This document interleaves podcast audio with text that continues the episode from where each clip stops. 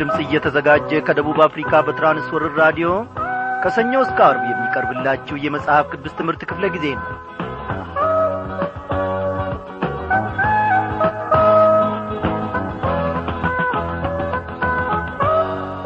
ያለፉትን ቀናት በሰላም ውስጥ እየጠበቀን እግዚአብሔር አምላካችን በእያንዳንዲቷ ቀን እየመገበን እየመከረን እንድንጸና በርሱም እንድንደገፍ ደግሞ እያበረታታን ቅንና ዘላለማዊ የሆነችውን መንገዱንም እያሳየን ለዚህች ለተወደደች አርብ ምሽት ደግሞ አድርሶናል።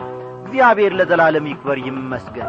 እንደምናመሻችው በጌታ የተወደዳችሁ ክብራን አድማጮቼ ዛሬም ተከታታዩን ያዕቆብን መልእክት ጥናታችንን ትላንትናው ምሽት ክፍለ ጊዜ ጥናታችን ካቆምንበት እንጀምራለን ወይም እንቀጥላለን ማለት ነው እግዚአብሔር አምላካችን በትላንትናው ምሽት ክፍለ ጊዜ ጥናታችን ለእናንተም ለእኛም እዚህ ላለነው የሚረባንን ቃሉን ሰጥቶናል። በእርሱ እንድንደገፍ በእርሱ እንድንታመን ደግሞ መንገዱን ሊያሳየን እፈልጓል እግዚአብሔር ሲናገር ያለ ምክንያት አይደለም ወገኖቼ። የዕለቱን ዝግጅታችንን እንግዲህ በዚህ ዝማሬ እንጀምራለን ማለት ነው። ካደግበንል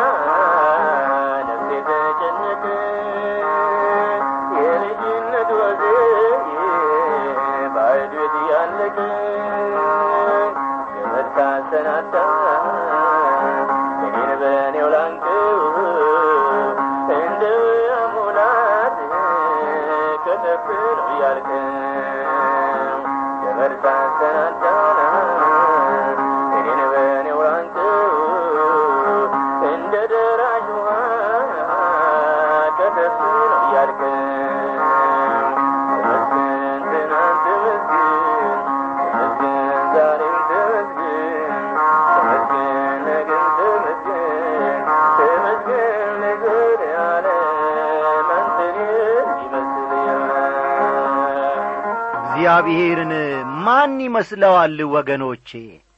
እኛ የራሳችንን ውጥን ወጥነን ዕቅዱንም አውጥተን በተቀመጥንበትና ወይንም ደግሞ ተስፋ በቈረጥንበት ሰዓት ላይ ኢየሱስ ክርስቶስ መድኃኔ ዓለም ደርሶ ታደገን አዳነን። ስሙ ይክበር ይመስገን። ታምራት ኃይሌ በዚህ ዝማሬ ስላገለገለን እግዚአብሔር ኑሮውን አገልግሎቱን ይባርክያን። ወደ ዕለቱ የምስጋና ጸሎታችን እናልፋለን። እናመስግን። በሰማይና በምድር ላይ የምትገዛ እግዚአብሔር አባታችን እግዚአብሔር አምላካችን እናመሰግንሃለን። በዚህ ጊዜ ደግሞ ኖ ያለፉትን ቀናት ሁሉ ስለ ጠበቅከን በቃልም ስለ መገብከን ከቅዱሳን ጉባኤ ቁጥር ደግሞ ስላላሳነስከን ክበር ተመስገን ዛሬም ደግሞ ወደህና ፈቅደ እግዚአብሔር አምላካችን ሆይ በቃልህ ልትገናኘን ልትመክረን የጠወለገችውን ሕይወታችንን ልታለመልም አቅጣጫዋን የሳተችዋን ሕይወታችንን ደግሞ እግዚአብሔር ሆይ በዘላለማዊና በቅንነት መንገድህ ልትመራት እነሆ ወደ ራስህ ጠርተናልና እናመሰግንሃለን። በራሳችን ጥረት በራሳችን እግዚአብሔር ሆይ ቅንብር በራሳችን እውቀት እነሆ እኛ የደመርነውንና የቀነስነውን እግዚአብሔር አምላካችን ሆይ ያወጣነውን ፕላንና ዕቅዱን ሁሉ ቀይረ በአንተ ዕቅድ ውስጥ ደግሞ እንድንገባ በአንተም ፈቃድ ውስጥ እንድንመላለስ ደግሞ ሕይወታችንን ስለ ማረካት እናመሰግንሃለን። አቤቱ አምላካችን ሆይ ዛሬም ደግሞ ተናገረን ዛሬም ደግሞ ምከረን ዛሬም ደግሞ ገስጸን ባሪያዎች ለመስማት ከአንተም ደግሞ እግዚአብሔር ሆይ ለመማር ቀርበናልና የፈቀደውን ልባችንን አንተ እግዚአብሔር ሆይ ትወዳለህና ፈቅደን እነሆ እግዚአብሔር ሆይ እግዚአብሔር አባታችን ሆይ በእውነት ዘላለማዊን ቃልህን ደግሞ ፈልገን መጥተናል። የተጠማችውን ሕይወታችንን የተራበችውን ሕይወታችንን አንተ ከበረከትህ ታረሰርሳትና ታጠግባት ዘንድ እምቢተኛና ቸልተኛ አይደለህምና። ስለዚህም እጅግ እናመሰግንሃለን። አስተምረን ጌታችን ሆይ በእውነት አስተምረን እንኖርበትም ዘንድ ደግሞ እርዳን።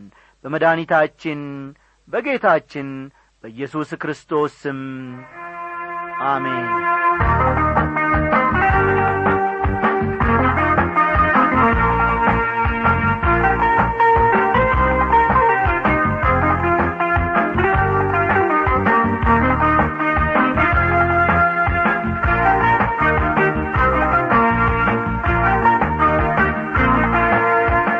ክቡራን አድማጮቼ ባለፈው ክፍለ ጊዜ ጥናታችን እምነት በመከራ ይፈተናል የሚለውን ንዑስ ርዕስ አብያ አድርገን እነሆ በጌታ መንፈስ ቅዱስ አስተማሪነት አንዳንድ ነገሮችን ስንመለከት ነበረ እነሆ በተፈተንበት ጊዜ በተቸገርንበት ጊዜ ግራ ሲገባን በእግዚአብሔር ላይ የቱን ያክል መራመድ እንደሚገባን እግዚአብሔር አምላካችን ብዙ ብዙ ነገሮችን ተናግሮናል አስተምሮናልም።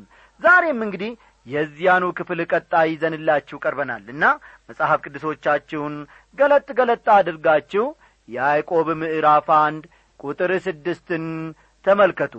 ያዕቆብ አንድ ቁጥር ስድስትን አውጡ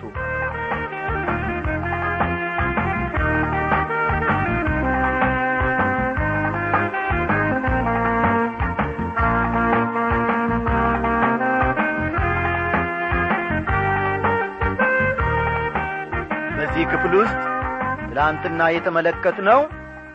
ነገር ግን በምንም ሳይጠራጠር በእምነት ይለምን የሚለውን ያዕቆብን መልእክት ነበረ።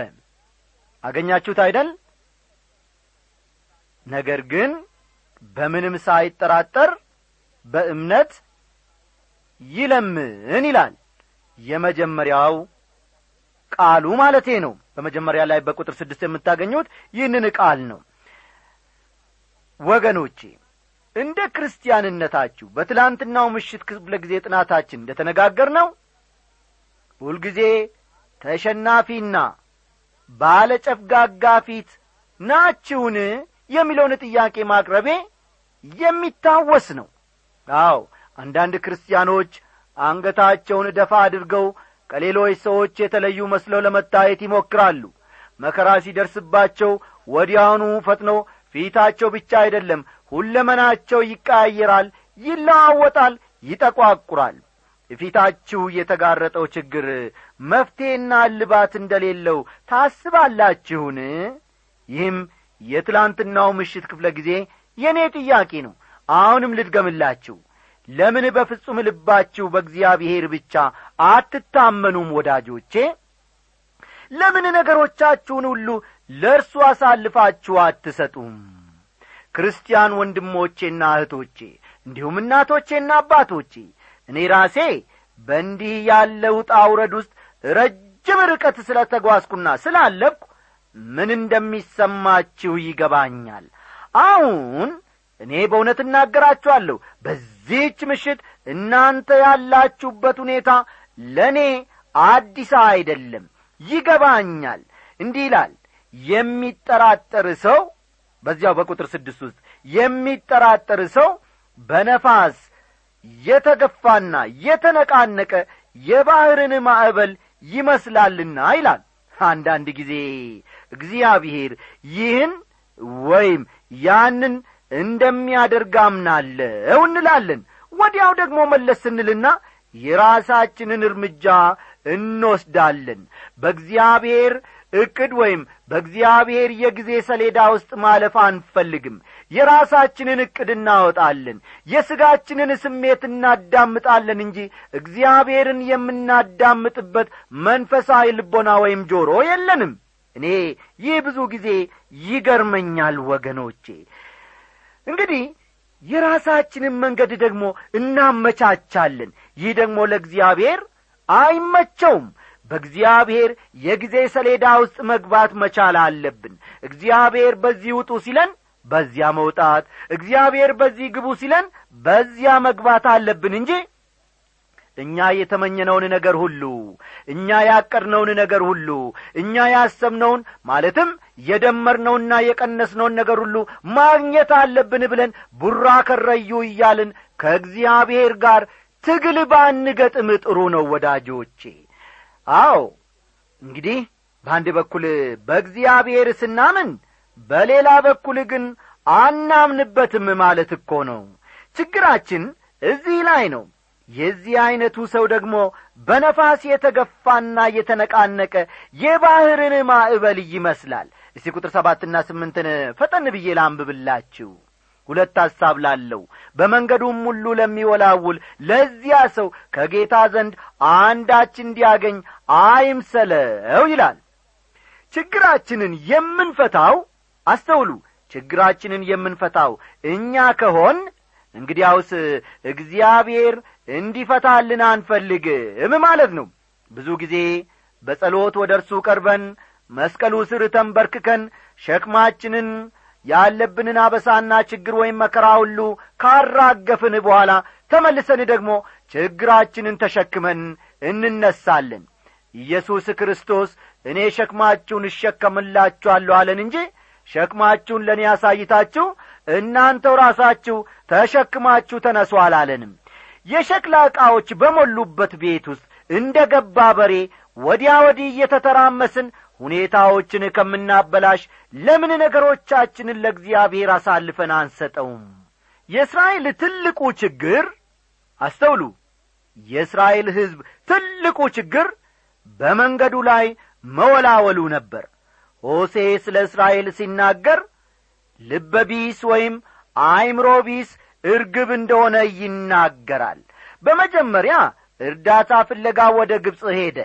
ግብፅ ፊት ሲነሳው ደግሞ ወደ አሶር ተመለሰ። ወዲያ ወዲህ ሲባዝን አንድ ጊዜ እንኳ ፊቱን ወደ አምላኩ አላቀናም። ችግር ሲገጥመን መፍትሔ ለመፈለግ የተለያዩ ነገሮችን እንሞክራለን። በኋላ ግን ያልሞከርነው አንድ ብቻ እንዳለ እንረዳለን። እርሱም ወገኖቼ እግዚአብሔር ነው። መፍትሔ ሰጪ እግዚአብሔር ነው። አገለግል በነበረበት ዘመን ሁሉ መንፈሳዊ ምክር ፍለጋ ብዙ ሰዎች በየዕለቱ ቢሮዬ ወይም ደግሞ እኔ ጋር ይመጡ ነበር። በዚህ ዘመን የሚከተለውን ጸሎት አዘውትሬ እጸልይ ነበር ጌታ ሆይ ይላለሁ ጌታ ሆይ በዛሬው ቀን የተለያዩ ሰዎችን አገኛለሁ። እንዴት ማስተናገድ እንደሚገባኝም አላውቅም። አንደኛው ሰው ወዳጄና የእግዚአብሔርን ቃል ለማዳረስ በማደርገው ሙከራ አጋሬ ሆኖ ከጎኔ ይቆማል። ሌላ ሰው ደግሞ እኔንና አገልግሎቴን ጉዳት ላይ ልጥል ይፈልጋል። ጌታ በሁለቱ ሰዎች መካከል ያለውን ልዩነት አመልክተኝ።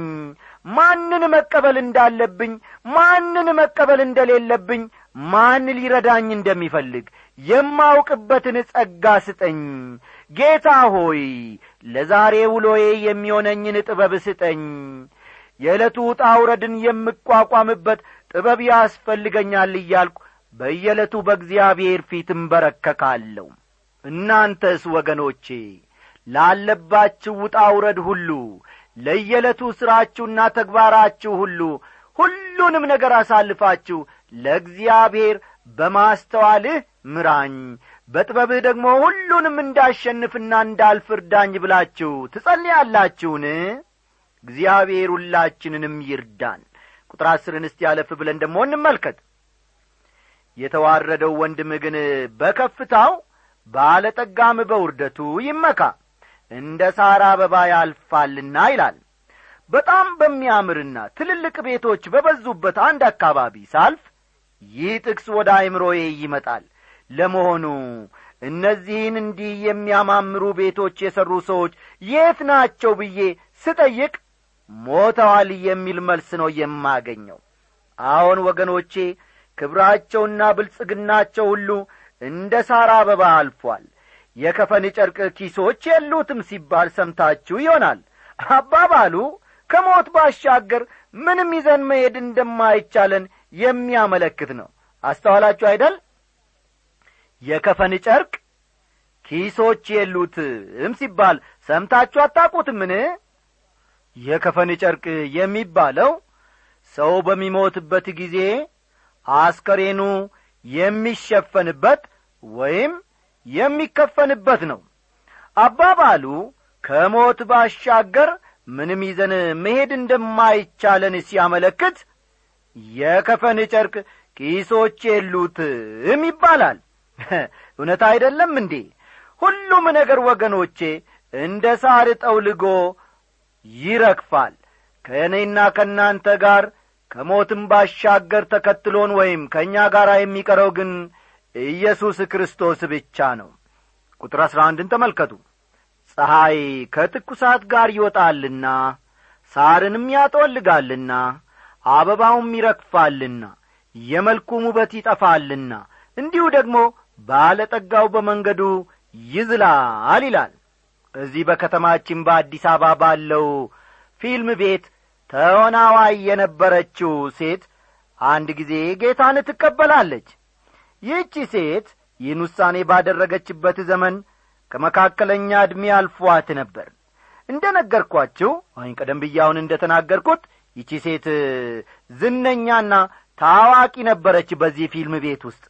ዝነኛና ታዋቂ ብትሆንም ለዝናዋና ለታዋቂነቷ ምክንያት ሆነው ውበቷ ግን እየረገፈ ነበር። እንዲሁ ደግሞ ባለጠጋው በመንገዱ ይዝላል ይላል የእግዚአብሔር ቃል ገና ለገና በሰማይ የሚረዳችሁ ብቻ ሳይሆን በዚህ ሕይወትና በዚህ ቀን የሚረዳችሁ ጌታ ስላላችሁ ወገኖቼ እግዚአብሔርን ልታመሰግኑ ይገባል። የእርሱ የሆኑትን ሁሉ እግዚአብሔር ወደ መንፈሳዊ እድገትና ብስለት ሊያመጣቸውም ይፈልጋል። ይህንንም የሚያደርገው በተለያየ መከራ ውስጥ እንዲያልፉ በማድረግ ሊሆን ይችላል። ሐሰተኛውና አስመሳዩ የሚወገደው ዘላቂውና እውነተኛው ግን ጸንቶና ጐልቶም የሚታየው በመከራ እሳት ከተፈተነ በኋላ ነው። ስለሆነም ወገኖቼ ማንኛውም የሚደርስብን መከራ የሚያመለክተው እግዚአብሔር እንደ ተቀበለን እንጂ እንደማይወደን ወይም ሊያጠፋን እንደሚፈልግ አይደለም። ስለ ፈተናና በዚያ ውስጥ እግዚአብሔር ስላለው ዓላማ ብዙ ብዙ ነገሮች ተጽፈዋል ዊልያም ፔን የተባለ የእግዚአብሔር ሰው በአንድ ወቅት ሲናገር ሕመም ከሌለ ፈውስ የለም ለዙፋን የምንበቃው በመከራ ውስጥ ስናልፍ ነው ለክብር የምንበቃውም በውርደት ውስጥ ካለፍን በኋላ ነው። አክሊል የምንቀበለው ደግሞ አስቀድመን መስቀሉን የተሸከምን እንደሆነ ነው ብሏል። አባባሉ እውነት ነው ወገኖቼ አንዳንድ ሰዎች ለምን የተለያየ መከራ እንደሚፈራረቅባቸው በጣም ግራ ይገባቸዋል።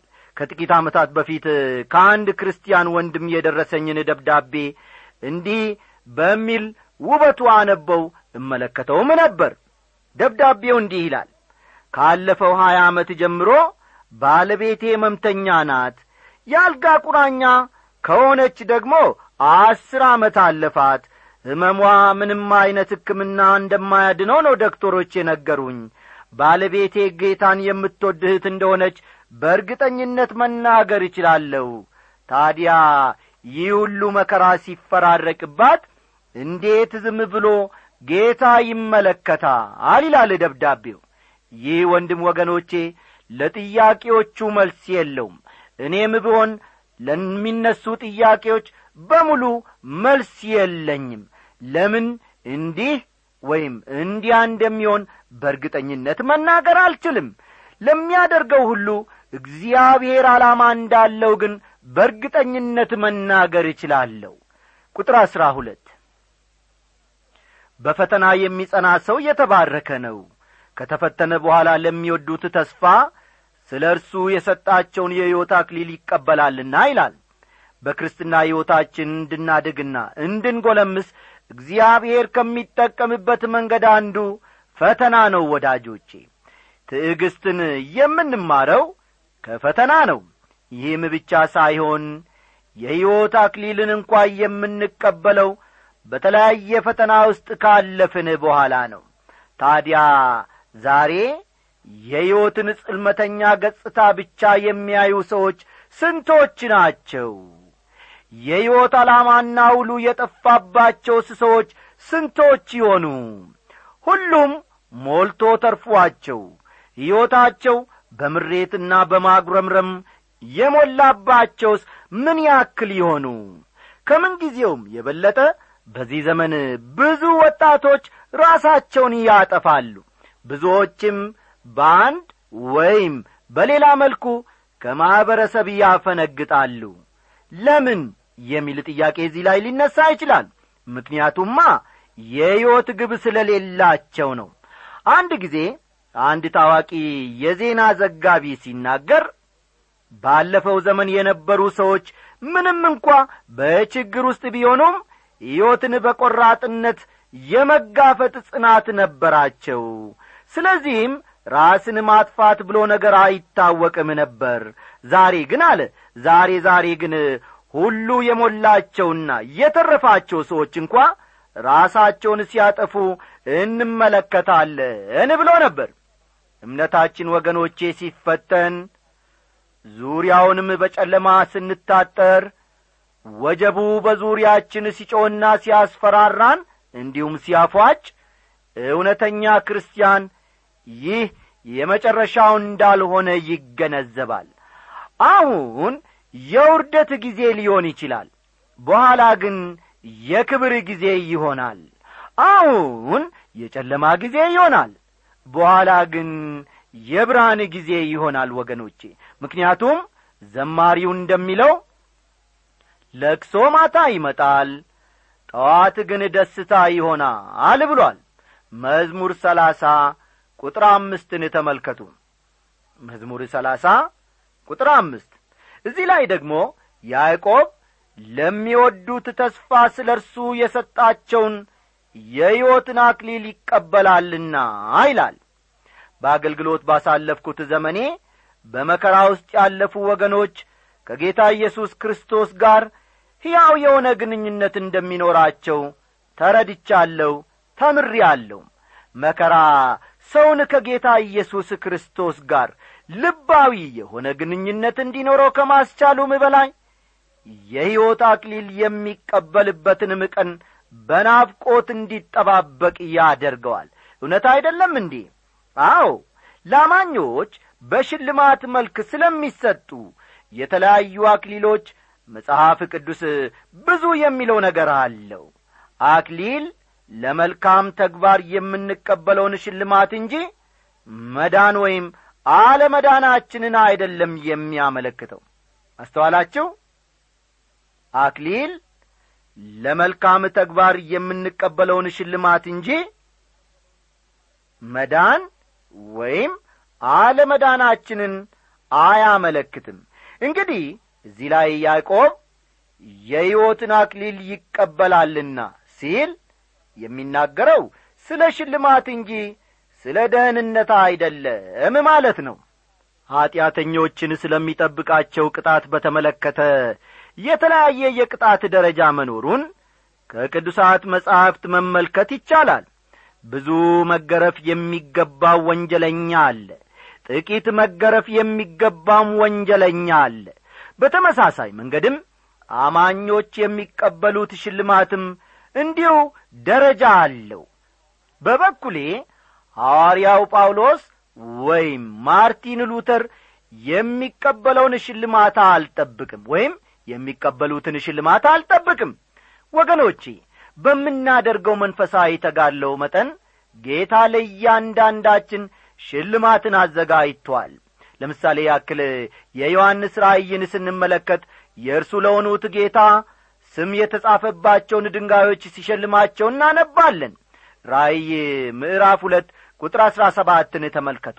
አንዳንድ ሰዎች ይህን ምክንያት በማድረግ ይህ አዲስ ስም እንደሚወጣልን ነው የሚናገረው የሚል ግምት አድሮባቸዋል። ይሁን እንጂ እነዚህ ድንጋዮች ላይ የተጻፈው የእግዚአብሔር ልጆች መሆናችንን የሚያመለክት የራሳችን ስም ነው። የዮሐንስ ራእይ ስለ ተለያዩ የኢየሱስ ስሞች ያነሳል እነዚህ ስሞች በድንጋይ ተጽፈው ለእያንዳንዱ አማኝ መሰጠታቸው የሚያመለክተው እርሱ ባለንበት ሁኔታ ሁሉ ጌታና ባለሥልጣን መሆኑን ነው። እርሱ ለእኔ የሆነውን ለእናንተ ላይሆንላችሁ ይችላል ለአንዱ የሆነውን ለሌላው ላይሆንለት ይችላል። እያንዳንዱ አማኝ ክርስቶስን የሚረዳበት የራሱ የሆነ መንገድ አለው ከብዙ ዓመታት በፊት በአንድ የመጽሐፍ ቅዱስ ኮንፈረንስ ላይ እያለው ለአገልግሎት መውጣት አለብኝ ወይስ ባለውበት ሁኔታ መቀጠል አለብኝ ለሚል በውስጤ ለተነሣ ጥያቄ መልስ መስጠት አቅቶኝ ክፉኛ አስቸገራለሁ ታዲያ በዚህን ጊዜ ሁሉ ሰው ሁሉ ተኝቶ ርጭ ባለበት ሰዓት ወደ ውጭ ይወጣለሁ ሙሉ ጨረቃ ብርሃኗን በመስጠት ላይ ነበረች በቅጠሎች መካከል እየተሽለከለኩ በአንድ ገላጣ ቦታ ሄጄ ቁጭ አልኩኝ። ቅጠሎቹ ላይ ያለው እርጥበት ወደ አካሌ ሲዘልቅ ይሰማኝ ነበር። እዚያ ገላጣ ቦታ ላይ በግንባሬ ተደፍቼ ውሳኔ ማድረግ እንዳቃተኝና እርሱ በኀይሉ እንዲያግዘኝ ጌታን በጸሎት ተንበርክኬ መለመን ጀመርኩ ለብቻዬ።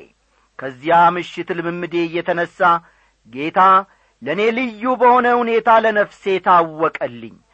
ምናልባት ለብዙዎቻችሁ ግን በዚህ መንገድ እግዚአብሔር አልታወቀላችሁም ይሆናል። ምናልባትም ለእናንተ በታወቀበትና በተገለጠበት መንገድ ለእኔ አልታወቀኝና አልተገለጠልኝ ይሆናል። ወዳጆቼ እግዚአብሔር እኔንም እናንተንም የሚገናኝበት የራሱ መንገድ አለው። ለእኔ የራሱ መንገድ አለው። ለእናንተም ደግሞ የራሱ መንገድ አለው። እግዚአብሔርን ዝም ብለን ብንጠባበቅ ጌትነቱን በነገሮቻችን ሁሉ ላይ ያረጋግጣል። ኢየሱስ ክርስቶስ ምንጊዜም ቢሆን ጌታ ነው ወገኖቼ። ተጓዥ ሆይ በርታ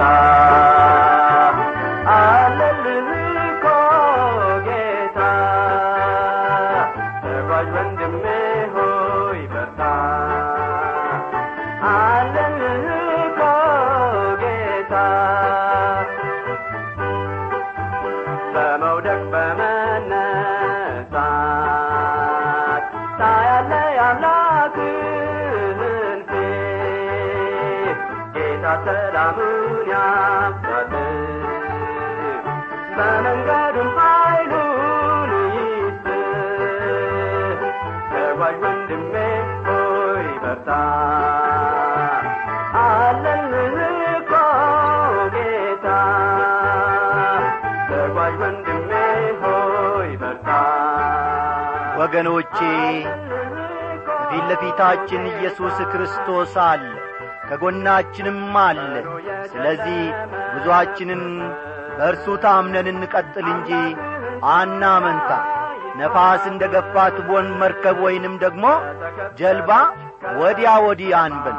እግዚአብሔር ጽናቱን ይስጠን። ደብዳቤ ጻፉልን ጸልዩልን። ሰላም